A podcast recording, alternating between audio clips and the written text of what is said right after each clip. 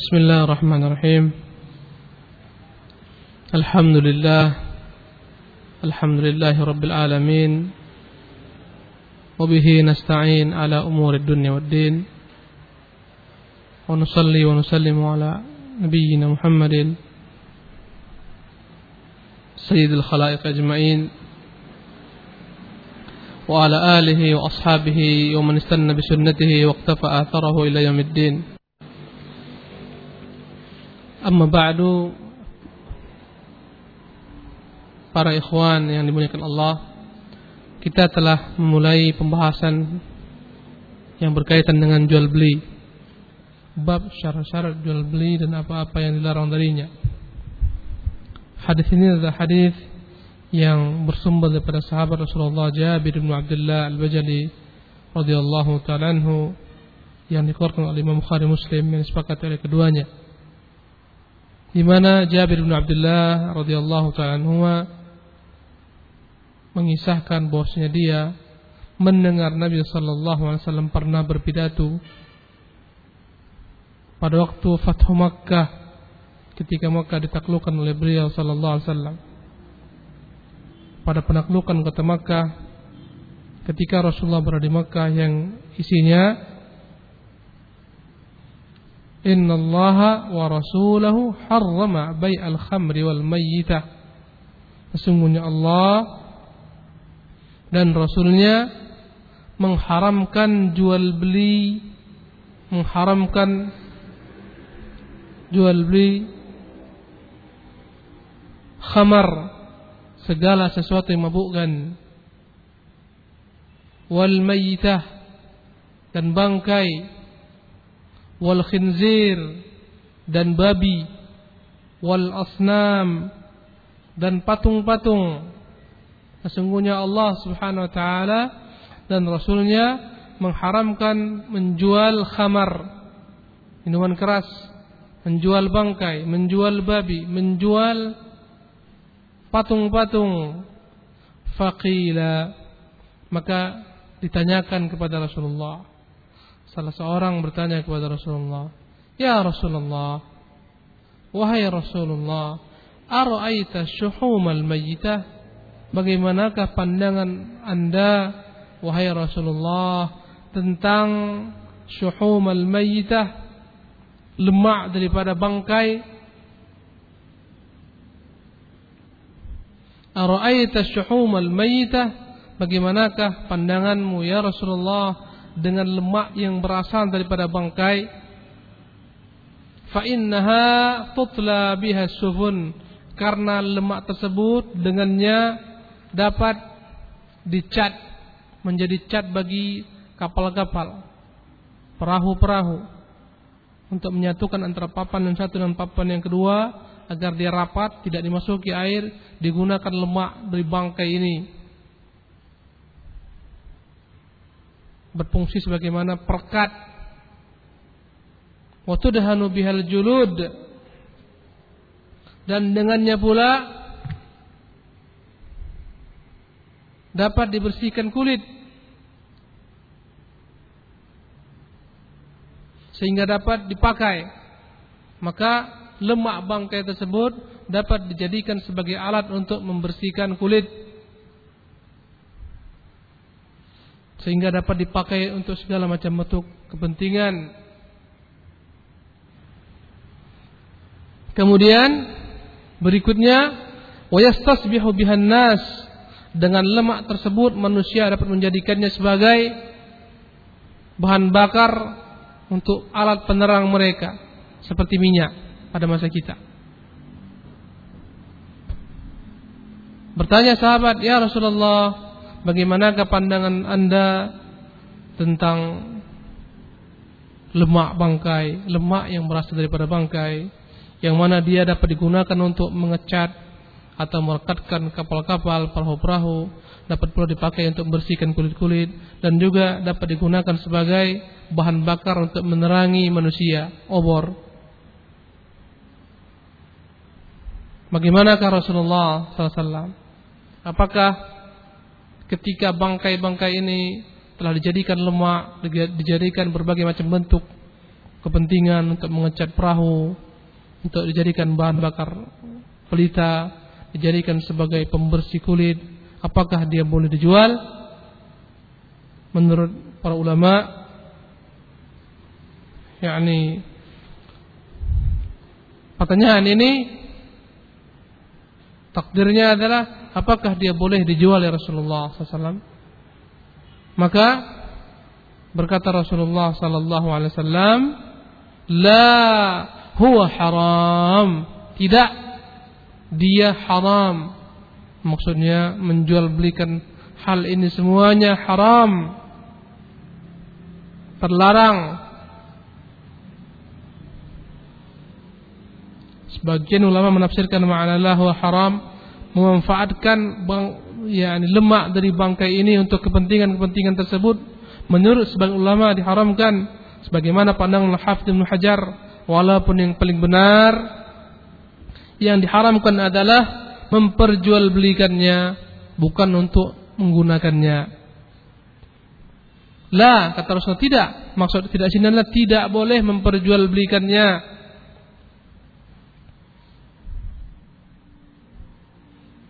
Karena kalau Allah SWT telah mengharamkan bangkai tersebut maka ketika dia dirubah ya, bentuknya mencair dan seterusnya tetap haram.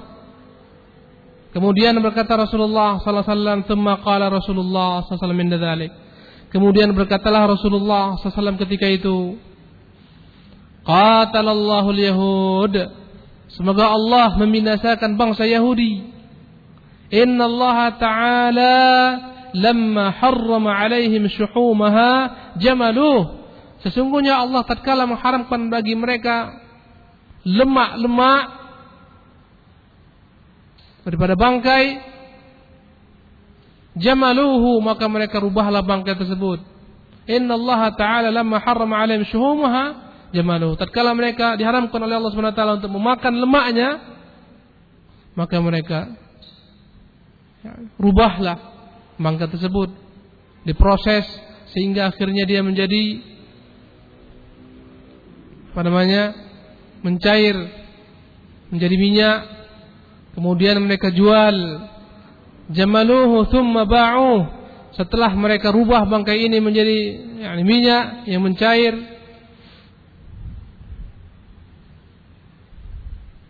dan dengannya banyak dapat, digunakan untuk merekat kapal dan sejenisnya Fa'akalu thamana. Maka mereka makan hasil daripada penjualan minyak yang bersumber daripada bangkai-bangkai tersebut. Muttafaqun alaih. Allah mengutuk mereka bangsa Yahudi. Ketika Allah mengharamkan bangkai, mengharamkan makan, mengharamkan lemak-lemak bangkai, maka mereka proses lemak tersebut sehingga akhirnya menjadi minyak, mereka jual, mereka makan daripada hasilnya. Muttafaqun alaih. Ikhwani al-kiram rahimanillahu wa iyyakum ajma'in. Hadis yang mulia ini mengandung banyak sekali faidah yang dapat kita pahami dalam perkara jual beli lihatlah dampak daripada khamar. Jelek sekali. Orang kecandu khamar narkoba hancur hidupnya. Berapa banyak dunia sekarang ini ya, hancur binasa generasinya. Seluruh negara-negara. Gara-gara perdagangan obat-obatan terlarang narkoba obat bius jenisnya hancur. Moral hancur. Akhlak hancur. Subhanallah. Harta hancur kalau orang udah kecanduan gila dia semua cara dihalalkan untuk mendapatkan barang haram tersebut Makanya wajar jika Allah haramkan diterapkan atasnya had karena besarnya kerusakannya. Subhanallah, besar sekali kerusakannya. Merusak akal manusia. Akalnya rusak, ketika akal rusak hilang semuanya. Akhlaknya pun rusak, moralnya rusak, agama apalagi hancur semuanya. Ya. Maka induk kejahatan adalah khamar. Itu induk kejahatan. Dari sanalah bermuara semuanya. Dari khamar akhirnya perzinahan terjadi, perampokan terjadi, pembunuhan terjadi dan seterusnya. Alhamdulillah min dzalik. Karena itulah Allah SWT mengharamkan jual beli khamar. Bahkan Rasulullah menyebutkan tentang laknat khamar dan apa-apa yang berkaitan dengannya. Mulai daripada yang mendatangkan buah-buahannya, anggur yang diperas, pepaya dan seterusnya, ubi yang dibusukkan dan sejenisnya. Ya, yang merasnya, ya, yang menjualnya, yang membelinya, yang membawanya, yang mencatatnya, semuanya terkena oleh Allah Subhanahu wa taala. Ya. Bahkan orang yang minum khamar tidak diterima salatnya selama 40 hari. Waliyadzubillah. Begitu mulianya agama Islam mengharamkan jual beli khamar, haram. Enggak boleh. Innamal khamru wal maisir wal ansab wal azlam rijsun min amal syaitan. Sesungguhnya khamar narkoba dan jenisnya dan judi wal ansab patung-patung itu wal azlam undian-undian rijsun min amal syaitan fajtanibuh semuanya adalah perbuatan keji daripada perbuatan syaitan.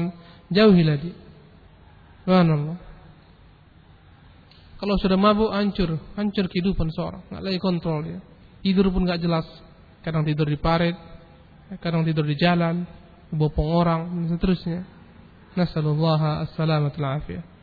Adapun yang diharamkan oleh Allah dan Rasulnya yang kedua adalah memakan bangkai, menjual bangkai, menjual belikan bangkai. Ya, diperjualbelikan haram, dimakan pun haram. Subhanallah. Bangkai dan semua yang berkaitan dengannya diharamkan kecuali yang terpisah daripadanya.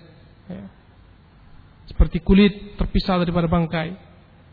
Dalam hal ini baru dibolehkan. Tapi yang berkaitan dengannya darahnya, apalagi tulangnya, ya, otaknya, semuanya haram. Haram dimanfaatkan.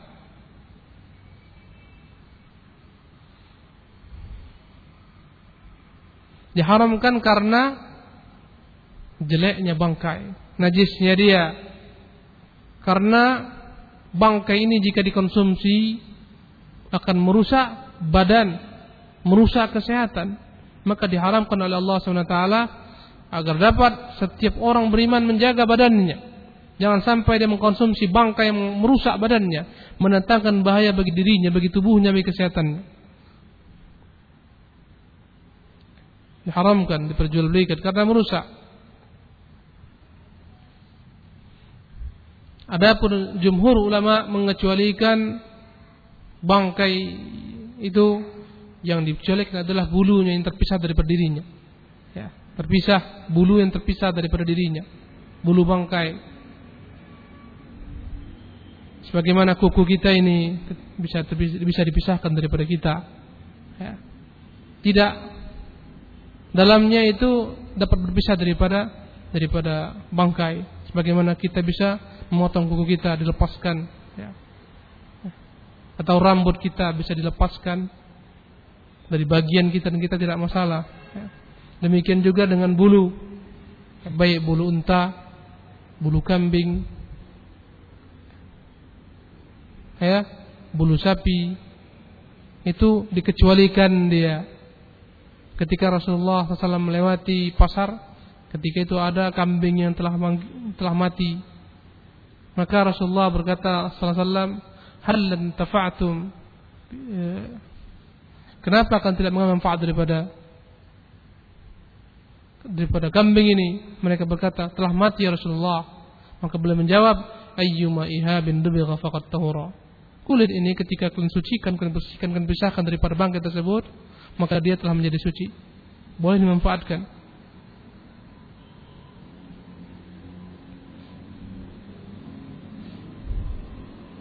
Selama dia dapat dipisahkan daripada tubuhnya, ya. dan dia tidak tidak bercampur dengan bangkai tersebut, bisa dipisahkan. Ya, maka dia pun tidak mengenai kenajisan bangkai, maka itu dibolehkan oleh jumhur ulama mengambil manfaat daripada daripada kulit maupun daripada bangkai-bangkai binatang. Walaupun kelak ada perselisihan mengenai kulit bangkai-bangkai binatang yang tidak boleh dimakan, ada khilaf. Ya. Seperti kulit ular dan sejenisnya, buaya dan sejenisnya. Adapun bangkai-bangkai daripada makanan yang halal dimakan, maka jumhur ulama membolehkannya untuk diambil dan dimanfaatkan. Kenapa dibolehkan? Karena dia nggak masuk ke dalam kata-kata al-mayyitah bangkai karena dia dapat dipisahkan. Berbeda dengan tulang, berbeda dengan ya lain-lainnya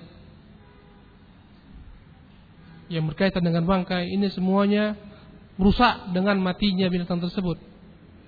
Adapun definisi bangkai adalah hewan-hewan ya yang mati tidak dengan disembelih dengan cara yang syar'i. Itu definisi bangkai. Hewan-hewan yang mati tidak disembelih dengan sembelih yang syar'i.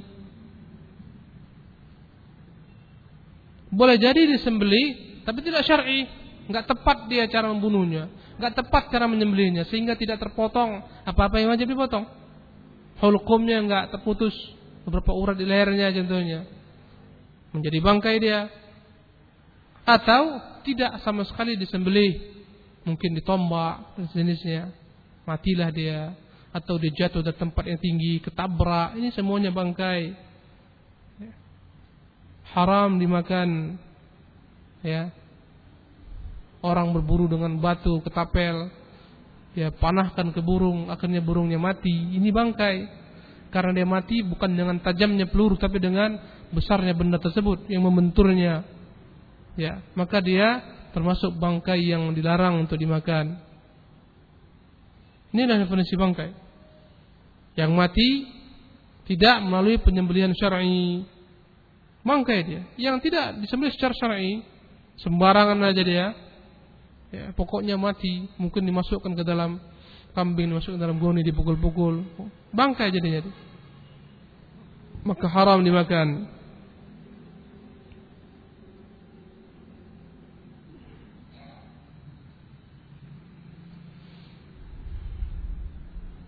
Adapun yang diharamkan oleh Allah Rasulnya setelah itu adalah yang ketiga yakni babi waliyadzubillah haram memakannya haram memperjualbelikannya bahkan haram menyentuhnya karena dia adalah hewan-hewan yang begitu najis, begitu keji, najis-najis yang besar, mughalladah. Kenapa diharamkan oleh Allah taala? Karena kenajisannya, kejelekannya, kekejiannya, kekotorannya. Mengkonsumsinya merusak akal, menghilangkan ghirah, menghilangkan kecemburuan. Subhanallah. Mendatangkan bahaya bagi tubuh. Maka seluruh bentuk perkara yang membahayakan ini karenanya diharamkan memakan babi oleh billah. Berbagai macam bentuk penemuan-penemuan yang ditemukan oleh manusia begitu banyaknya penyakit yang dikandung oleh babi oleh billah.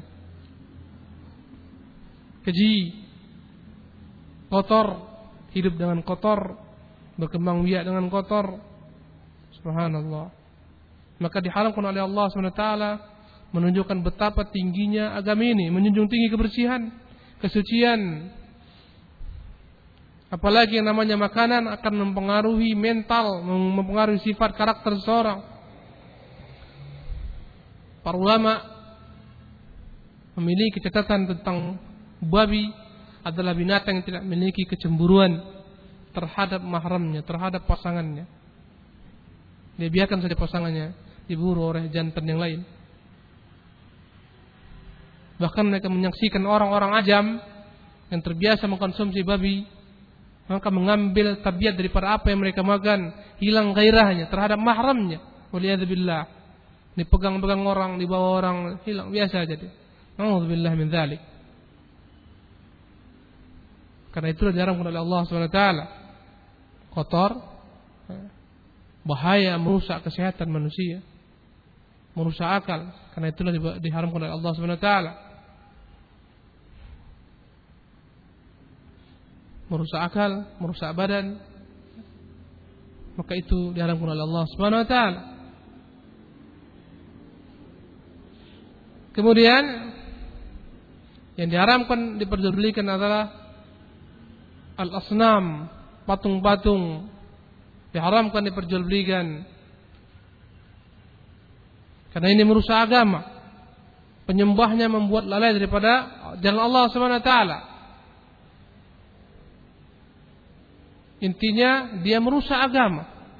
Kesyirikan adalah perkara yang merusak, menghancurkan agama. Maka semua sarana ke sana diharamkan untuk diperjualbelikan. Patung-patung yang disembah oleh orang-orang musyrikun haram diperjualbelikan. Haram memahatnya, membuatnya, apalagi orang muslim.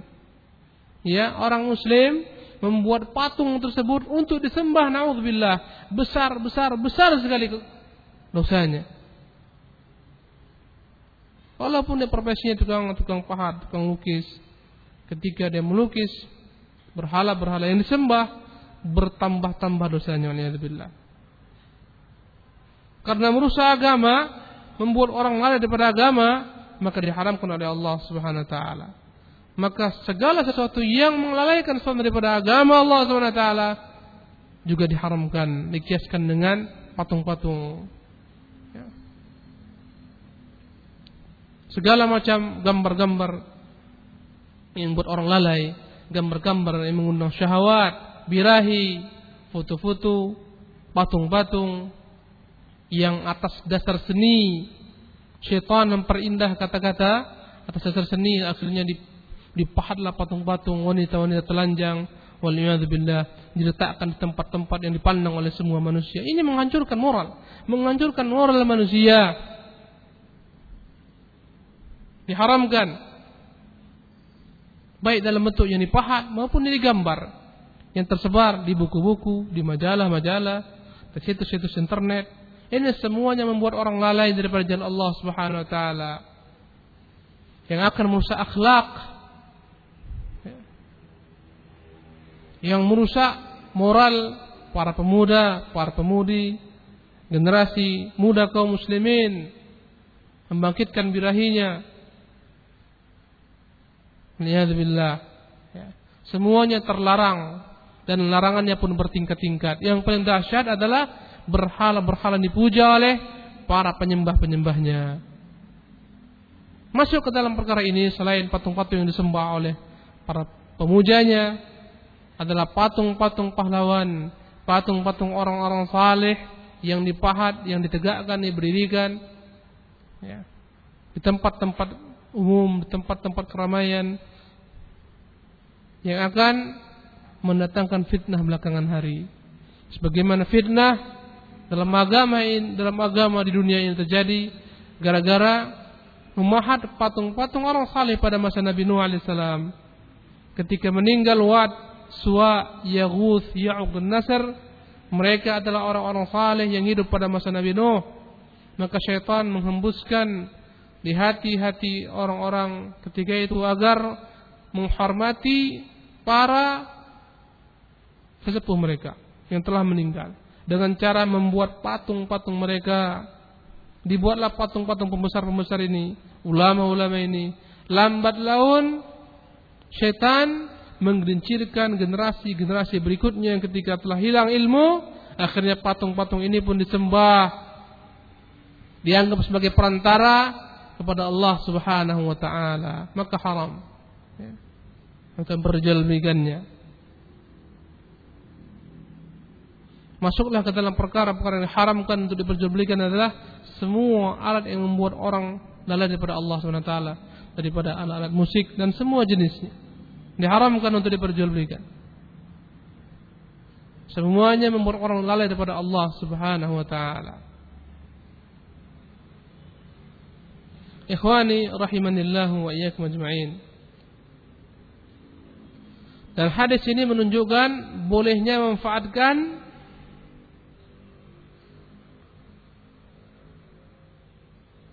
sesuatu yang berasal daripada bangkai tapi berpisah daripada bangkai tersebut. Karena Rasulullah tidak larang mereka untuk mengecat dengan bangkai tersebut kapal-kapal menjadikannya sebagai bahan bakar untuk lentera mereka, menjadikannya sebagai alat untuk melembutkan kulit-kulit ya agar dapat dipakai. Yang Rasulullah larang adalah memperjualbelikannya. Subhanallah. Ini menurut pendapat yang paling rajih daripada pendapat ulama seperti pendapatnya Syekh Muhammad Shalih Utsaimin dan lain-lainnya pendapat Ibnu Qayyim rahimahullah taala kata Ibnu Qayyim yanbaghi an yu'lama anna bab al-intifa' awsa'u min bab al-bay' ketahuilah bab mengambil manfaat daripada sesuatu itu lebih luas daripada memperjualbelikannya. Falaysa kullu ma haruma bai'uhu haruma al-intifa'u bih. Tidak semua yang haram diperjualbelikan haram pula dimanfaatkan. Idla talazuma bainahuma. Karena tidak ada keharusan antara keduanya. Fala yu'khadhu tahrimul intifa' min tahrimil bai' enggak boleh diambil ya, dasar alasan karena haram diperjualbelikan haram dimanfaatkan tidak subhanallah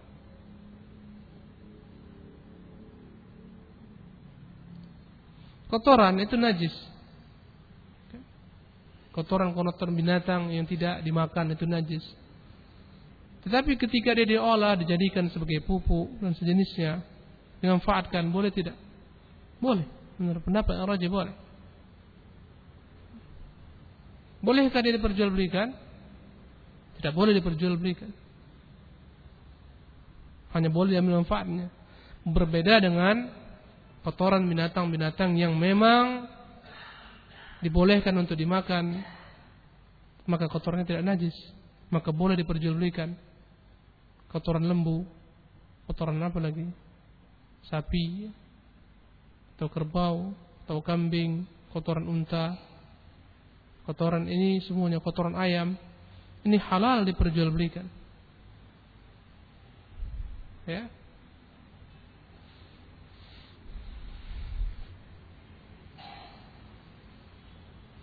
Adapun pandangan Ibnu Hajar rahimahullah yang tadi kita jelaskan bahwasanya beliau berpandangan tentang kata-kata la tidak. Maknanya adalah tidak boleh diambil manfaatnya. Semuanya nggak boleh. Diperjualbelikan nggak boleh ambil manfaatnya pun nggak boleh kecuali yang dibolehkan secara dalil diambil manfaatnya daripada kulit adapun syuhumnya adapun apa namanya lemaknya di bawah kulit itu ada ada lemak. Ya. Menurut Al-Hafidz Ibnu Hajar enggak boleh. Enggak boleh untuk untuk digunakan. Yang rajih adalah boleh digunakan, tidak boleh perjualbelikan. Adapun kulitnya silahkan diperjualbelikan. Karena dia berpisah daripada daripada kata-kata bangkai. Karena dia tidak layak disebut sebagai bangkai kulit, enggak layak sebagai enggak layak disebut sebagai bangkai karena dia terpisah daripada bangkai.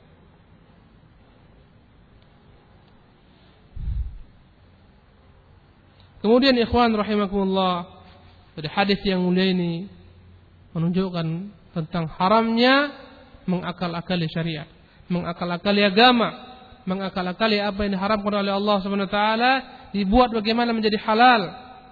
Lihatlah Allah Subhanahu wa taala telah mengutuk menumpahkan murganya kepada bangsa Yahudi.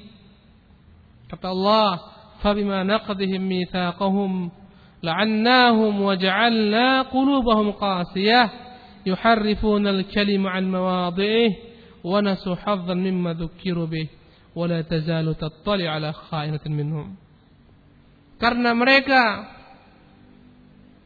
menyelisihi janji mereka kepada Allah maka kami melaknat mereka kami jadikan hati mereka keras mereka merubah-rubah perkataan dari tempat-tempatnya. Mereka melupakan apa-apa yang wajib mereka ingat berupa pengamalan syariat dan agama. Dan engkau akan terus-menerus mendapati mereka senantiasa berkhianat terhadap kalian. Subhanallah. Allah murka terhadap orang-orang Yahudi. Lihatlah ashabus sabti, lihatlah orang-orang Yahudi yang dikenal dengan nama orang-orang dikutuk pada hari Sabtu. ketika Allah mengharamkan mereka untuk melaut pada hari Sabtu karena mereka diperintahkan untuk beribadah akhirnya mereka mengakal-akali ya mereka tidak melaut mereka tidak terjun pada hari Sabtu ke lautan tidak mereka layarkan kapal mereka tidak mereka tapi mereka pasang jaring-jaring sepanjang pantai pada hari Jumat malam mau masuk Sabtu subhanallah maka ketika Sabtu malamnya mereka mengambil jaring-jaring tersebut penuh dengan ikan-ikan dan Allah menguji mereka pada hari Sabtu ikan itu banyak tersebar di sepanjang pantai. Kalau hari bukan Sabtu nggak ada ikan di sepanjang pantai. Ikan itu lompat-lompat besar-besar. Subhanallah. Akhirnya mereka membuat tipu daya. Mereka pasang jaring sepanjang pantai. Ya. Mereka nggak turun hari Sabtu. Tapi alat-alat telah mereka pasang. Intinya mereka berupaya menyiasati apa-apa yang Allah haramkan. Akhirnya mereka dikutuk oleh Allah Subhanahu wa taala. Ya. Akhirnya mereka dikutuk Allah menjadi apa? Menjadi kera-kera dan menjadi babi-babi waliyadzubillah. Masakhahum qiradah. Allah jadikan mereka sebagai kera-kera. Sebagian Allah mengatakan benar-benar Allah mengutuk mereka jadi kera. Jadilah mereka bangsa kera. Kera yang sifatnya selalu mengganggu. Itulah orang Yahudi. Mentalnya Yahudi mengganggu manusia, merusak yang baik. Allah jadikan mereka sebagai babi-babi waliyadzubillah. Sebagian Allah mengatakan Allah benar-benar merubah mereka, sebagian mengatakan Allah merubah perangai mereka sebagaimana perangai keran dan perangai babi waliyadzubillah. Dan yang pertama lebih, dekat dari, kepada kebenaran. Makna zahir lebih dekat kepada kebenaran. Ya. Lihatlah Allah ketika melarang terhadap mereka untuk memper, apa namanya memperjualbelikan lemak akhirnya mereka rubahlah lemak tersebut menjadi sesuatu yang bukan lemak lagi menjadi lem menjadi cat ya menjadi sesuatu yang digunakan untuk menerangi manusia mereka jual mereka makan daripada hasilnya. Subhanallah. Diharamkan. Ya. Maka segala macam bentuk tipu daya untuk mengakal-akali agama diharamkan dalam agama ini. Seperti bayul inah. Bayul inah yang ter, yang tersebar yang terkenal berupaya mengakal-akali agama apa apa maksud bayul inah jual beli inah sebenarnya dia tidak ingin berjual beli. Dia ingin pinjam uang. Dia ingin pinjam uang dari si B. Si A ingin pinjam uang daripada si B. Tapi agar tidak nampak riba akhirnya dibuatlah siasat seolah-olah jual beli. Berkata si A kepada si B, wahai B, aku beli jamu dengan harga 500 ribu, aku bayar kelak bulan depan. Kemudian jam tersebut diberikan kepada si A. Ini, berikan jamnya. Nanti kau bayar bulan depan, tanggal satu bulan depan. Oke. Okay. Setelah diambil jam, dia kembali katakan, wahai B, gini aja lah. Kujual kembali kepadamu jam ini cash 300 ribu sekarang, minta uangnya. Nanti bulan depan aku akan berikan kepadamu uang 500 ribu ya, uang untuk membeli jam tadi. Akhirnya dikembalikan jam, diambil uang 300 ribu. Bulan depan dia bayar berapa? 500 ribu ini namanya hilah. Ini namanya bayul inah. Mengakal-akali jual beli. Ya. Bentuknya jual beli padahal dia riba, maka dia haram. Ya. Banyak sekali orang-orang nggak tahu jual beli akhirnya terjebak dalam riba. Dia mau cari untung dengan uangnya dan dia nggak mau ada risiko karena jual beli ada risiko. Dia bawa seorang, ya, eh antum mau cari apa ini? Mobil, ayo kita bawa ke showroom. Antum mau ambil apa? Mobil ini berapa harganya? Orang showroom mengatakan 100 juta. Oke, okay. nih kita beli 150 juta. Ya, kebayar kepada aku cicil dia bayar cash ke showroom 1 juta. Ini riba.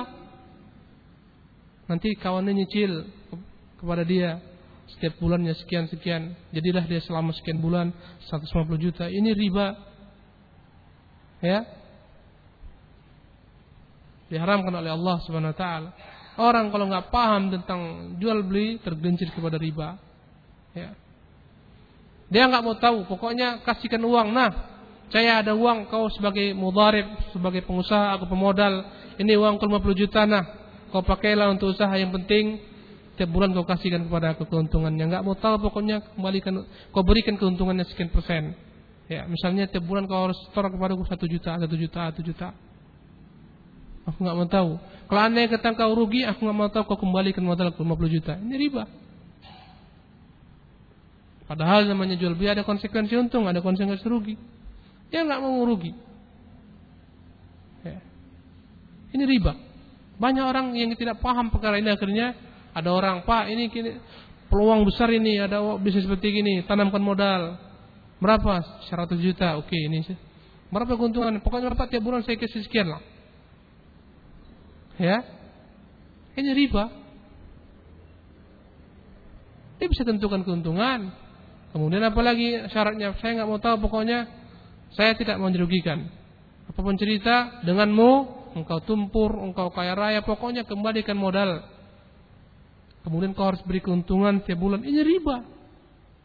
Subhanallah. Maka semua bentuk tata cara yang mengakal-akali ya, agama walaupun dalam bentuk yang seolah-olah dihalal hakikatnya adalah haram Nikah mutah contohnya. Itu tipu daya dalam mengkalah-gali agama. Dia bayar mahar sama. Dia berikan mahar nih maharnya.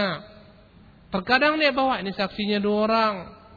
Nah ini wali perempuannya. Tapi pakai waktu. Pak saya nikah dengan bapak pak. Ya, dengan mahar. Misalnya 5 juta. Ini saksinya pak. Ini maharnya selama satu bulan. Itu nikah mut'ah. Walaupun nampaknya mut'ah, nampaknya itu nikah, sebenarnya dia perzinahan, sifat. Mengakalkan agama. Dia kontrak satu bulan, setelah itu sudah selesai daripada hajatnya. Alhamdulillah. Ya. Transaksi zina banyak kemiripannya dengan pernikahan. Ya. Paling-paling ada satu dua syarat yang kurang, yang kurang. Tapi tetap diharamkan oleh Allah Subhanahu wa taala. Karena banyaknya kerusakan-kerusakan timbul padanya. Bercampur baurnya rahim, enggak ada keterikatan nasab dan seterusnya. Ada lagi namanya nikah tahlil.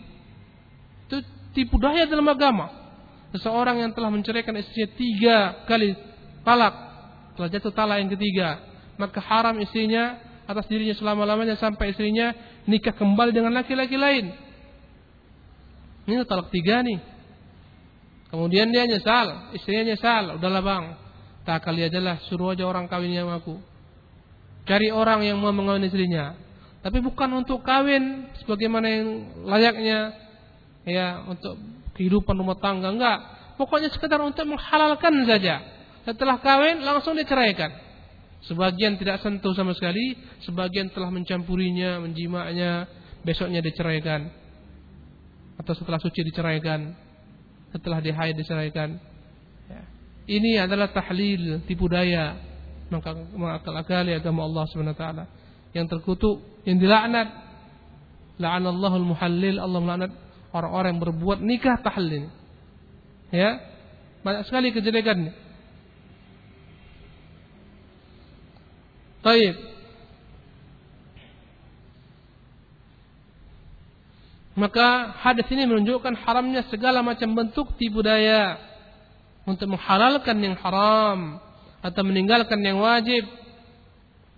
Dan sungguhnya semua perkara tidak akan pernah merubah hakikat sesuatu perkara. Walaupun diberi nama dengan nama-nama yang indah, jika dia haram tetap haram, ya.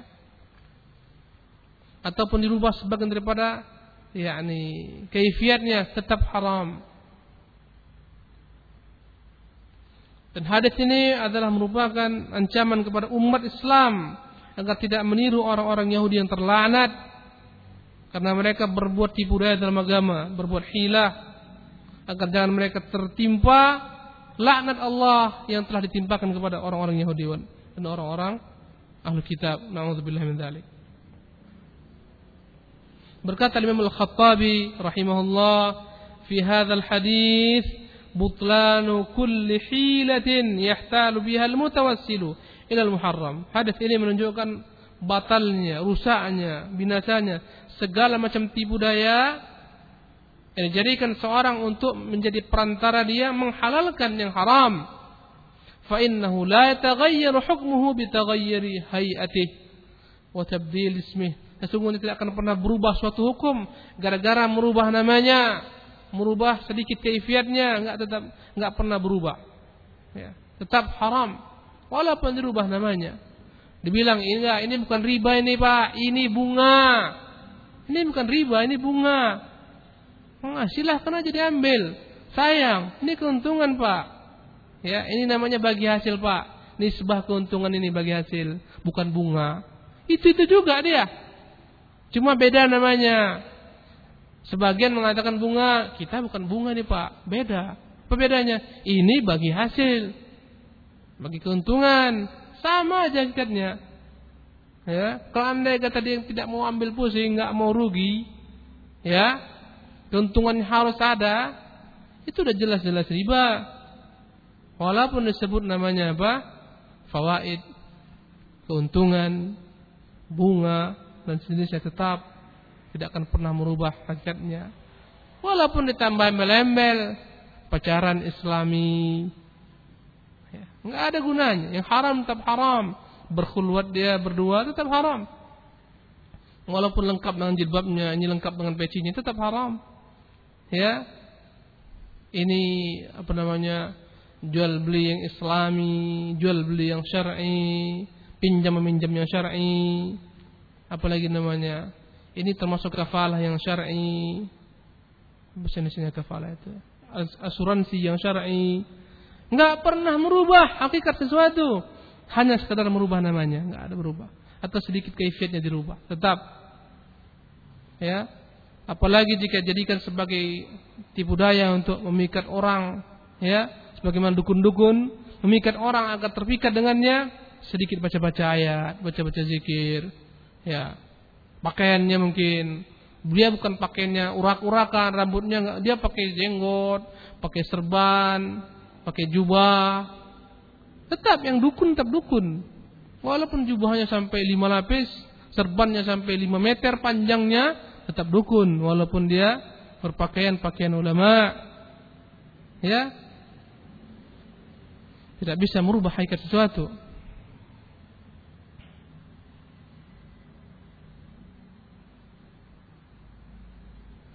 Berkata Ibnu Qayyim rahimahullah, "La'anallahu al-yahuda lamma akalu thamana ma ma harrama alaihim aklah."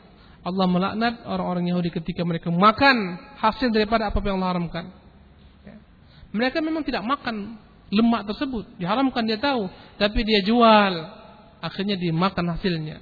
Sama orang-orang yang kurang akal, babi nggak dia makan, saya hanya jual aja nih pak, nggak saya makan ini, dia jual.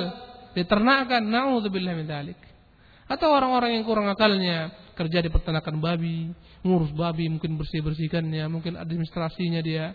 Bagian administrasinya. Mungkin sat securitynya. Mungkin satpamnya haram semuanya haram. Jangan katakan saya kan nggak makan. Atau orang-orang yang jahil ya yang buka-buka restoran ada bacaan bismillah ada ayat kursi atau dia buka warung atau kedai. Di sana ada minuman-minuman halal ada minuman haram ada berbagai macam bentuk minuman-minuman haram. Vodka dan sejenisnya. Alkohol tinggi alkoholnya yang diharamkan ya ketika dikatakan ya akhi kamu Islam atau bukan saya Islam ini adalah ilah illallah nih ini ada ayat kursi ini ada ayat seribu dinar Jelas nih, ini ada sejadah ini. Ada musola kami dalam restoran ini. Tapi dia jual minuman keras. Ya, dia jual khamar. Ketika ditanyakan, kenapa kamu jual? Kita jual kan sekedar jual, nggak kita minum. Ya, ini karena bahlulnya dia dalam beragama. Bodohnya dalam beragama. Ketika Allah mengharamkan sesuatu, maka semua sarana ke sana dijadikan Allah haram. Allah haramkan zina, semua sarana kepada zina haram. Ya, Allah haramkan babi, maka semua sarana ke sana haram. Enggak boleh antum. Saya kan hanya sekedar transportasi, Ustaz. Saya sekedar bawa-bawa aja nya. Ini babi kita bawa, kita bawa ke sana, kita jual. Saya cuma bawa aja. Haram. Ya, riba itu diharamkan. Yang meminjam haram. Yang meminjam itu haram. Yang memberikan pinjaman juga haram. La'anallahu riba wa akilahu wa mukilahu Allah ma'al riba. Yang makan yang makan riba, rentenirnya, itu yang di jalan-jalan itu ada. Ya, itu banyak itu subhanallah. Ini zaman dah mau kiamat. Di pinggir-pinggir tembok di mana-mana ada. Mau cepat, mau pinjam mau cepat. Di mana-mana ada. Subhanallah. Hubungi. Dengan cepat Anda dapat uang akan mencair cepat. BPKB motor boleh jadi jaminan. Di mana-mana banyak. Itu perkara yang terkutuk, terlaknat. Riba itu memiliki pintu-pintu yang banyak yang paling rendahnya sebagaimana seorang menzina ibunya dosanya. Waliyadzubillah. Kalau anda kata dia orang kufar, biarlah orang kafir. Mungkin agamanya menghalalkan, mungkin dia nggak penting hal haram. Yang parah orang awak, orang muslim, orang kita, ala kita. Ini yang bahaya ini. Waliyadzubillah. Nasallallahu alaihi Makannya daripada meminjam-minjamkan uang rentenir. Ya. Ya. Apa kata dia? Ya sama aja sama bank. Iya memang sama, sama-sama haram. Bank itu pun haram. Ya. Orang banyak yang nggak sabar pinjam modal. Udahlah, payah kita usaha segini. Jaminkan aja ini tanah ini, rumah ini, kita ambil sana udah.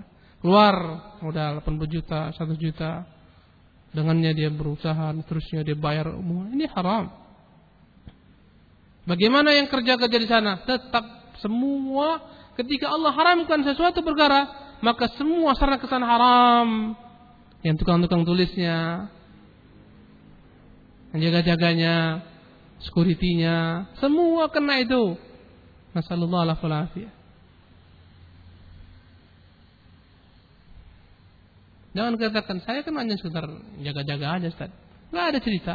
Saya hanya sekedar lihat-lihat aja Ustaz. Apa namanya sekedar macam-macam lah hujah mereka, alasan mereka. Saya kepepet, saya kedesak, ya, pakai hujah-hujah yang batil. Tidak ada saatum falan ta'ala. Kok udah terdesak lantak aja. Lebih hajab lagi kita. Subhanallah. Dalam ma'alim sunan Al-wasilatu ilal haram haraman fil kitab sunnah. Semua sarana kepada sesuatu yang haram maka dia diharamkan dalam Alkitab dan sunnah. Subhanallah. Ini harus dipahami. Allah merubah orang-orang Yahudi karena mereka mencari-cari cara untuk membuat tipu daya dalam dalam agama Allah Subhanahu wa taala. Ikhwani rahimanillahu wa iyyakum ajma'in. Di antara faidah hadis ini sebagaimana oleh Syekh Shalih Utsaimin taala adalah seorang dai hendaklah memperhatikan munasabat, memperhatikan tempat, waktu yang tepat untuk menyampaikan sesuatu. Di mana Rasulullah sallallahu alaihi wasallam senantiasa mencari waktu-waktu yang tepat.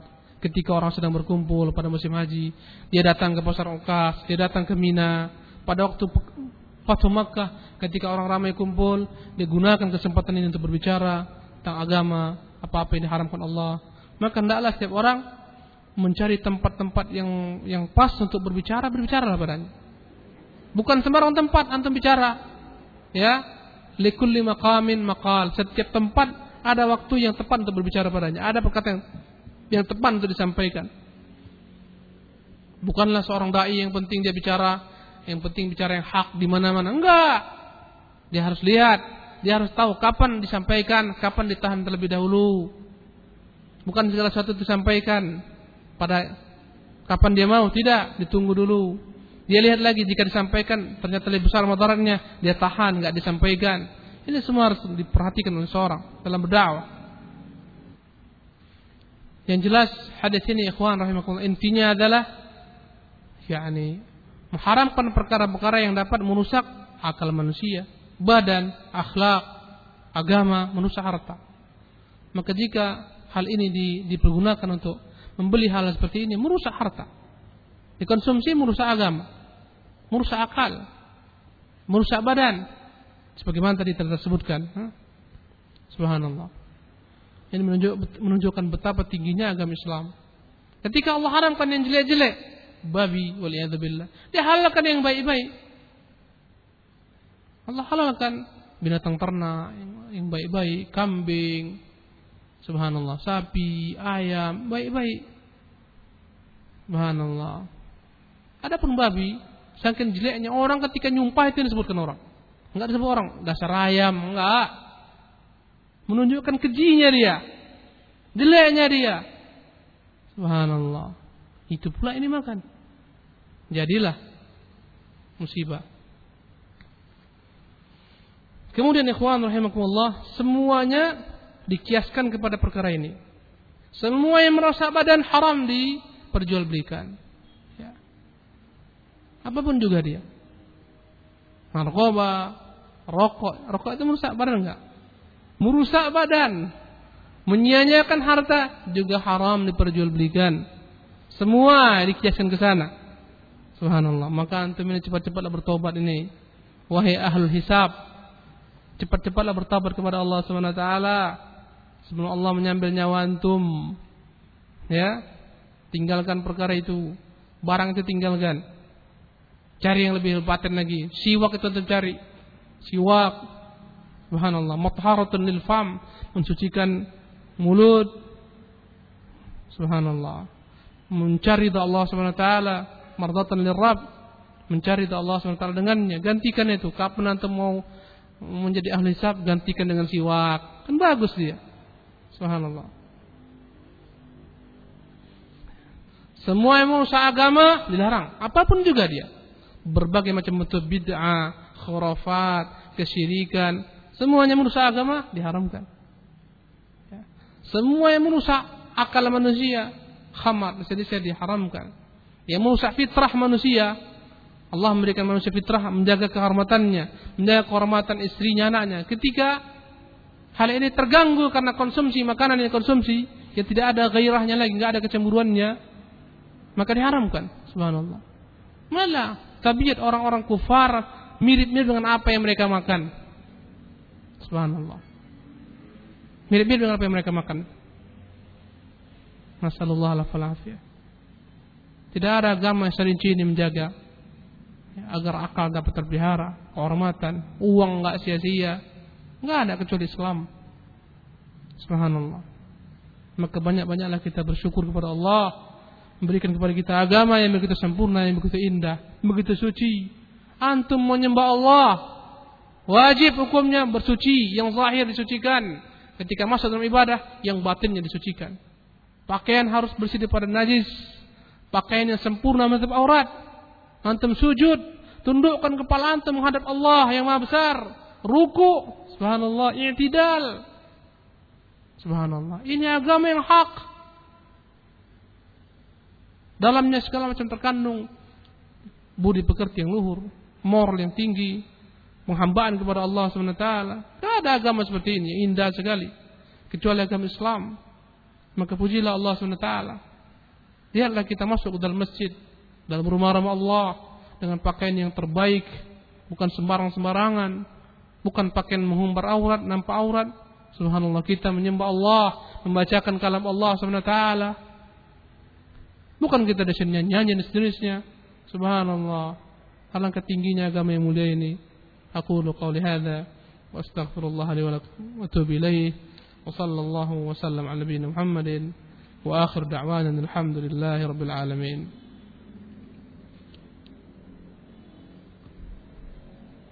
Masuk ke dalam hal yang diharamkan adalah semua buku-buku yang menyesatkan manusia. Buku-buku ahli bid'ah yang merusak itu semuanya wajib untuk untuk disingkirkan, haram diperjualbelikan, haram dicetak, buku-buku yang menghujat para sahabat Rasulullah, buku-buku yang menghujat agama Allah SWT, merendahkan syariat agama Allah. Ini semua buku-buku haram diperjualbelikan. Ya, setiap yang punya andil dalamnya, pencetaknya, penyebarnya, distributornya, semuanya melaksanakan perbuatan yang haram yang dimurkai oleh Allah SWT. Sama dengan situs-situs internet. Semua yang punya andil di sana, buka situs-situs yang merusak moral, merusak akhlak, merusak agama, semuanya dapat bagian di sana daripada dosanya. Nauzubillah min dzalik. Wallahu taala alam. Baik, ada yang bertanya tentang perkara ini? Kayaknya nggak ada yang bertanya ya. Ya ada juga. Baik, dua orang aja, silahkan. Bismillah. Ustaz mau nanya kalau pembayaran apa gaji karyawan melalui bank itu gimana Ustaz? Baik, bismillah. Sesuatu yang haram ya, dibolehkan dalam kondisi darurat. Ad-darurat tabihul mahdurat. Dalam kondisi hajat yang bersangatan ya. Seperti bangkai hukum hasilnya adalah haram. Tapi andai kata dengannya seorang bisa hidup kalau nggak dia makan dia binasa dia mati maka dia hanya boleh mengkonsumsi bangkai yang kira dapat untuk membuat hidupnya tersambung. Sekedarnya saja. Itu kaidahnya. Ad-daruratu tuqaddaru biqadriha. Perkara-perkara darurat maka dia ditentukan sesempit-sempitnya sesuai dengan hajat saja. Bank, bank-bank yang dalamnya transaksi riba sejenisnya yang jelas-jelas haram. Itu kesepakatan para ulama ya, di seluruh negeri kaum muslimin. Ya. Maka dalam kondisi-kondisi sifatnya darurat sekali yang mana dengannya lah kita bisa bertransaksi. Contohnya antum mau pergi haji, gimana caranya? Bisakah antum itu pergi haji? Saya bayar sendiri sama sama supir pesawat itu. Nah, bisa kan? Diatur dalam negara harus melalui bank.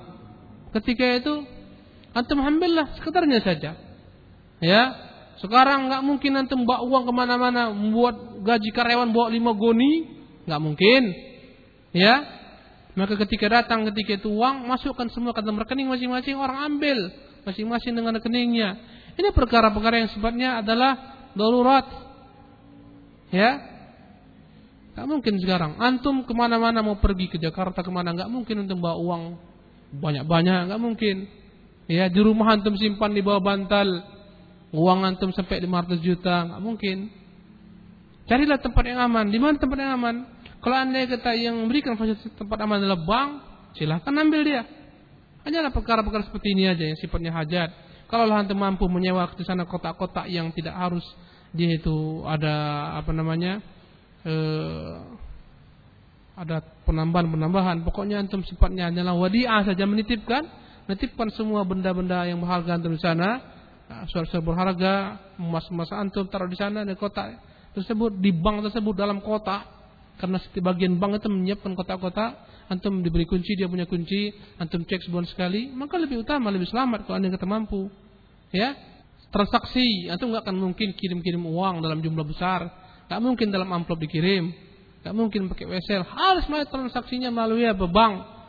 Dengan itulah bisa terjadi transaksi.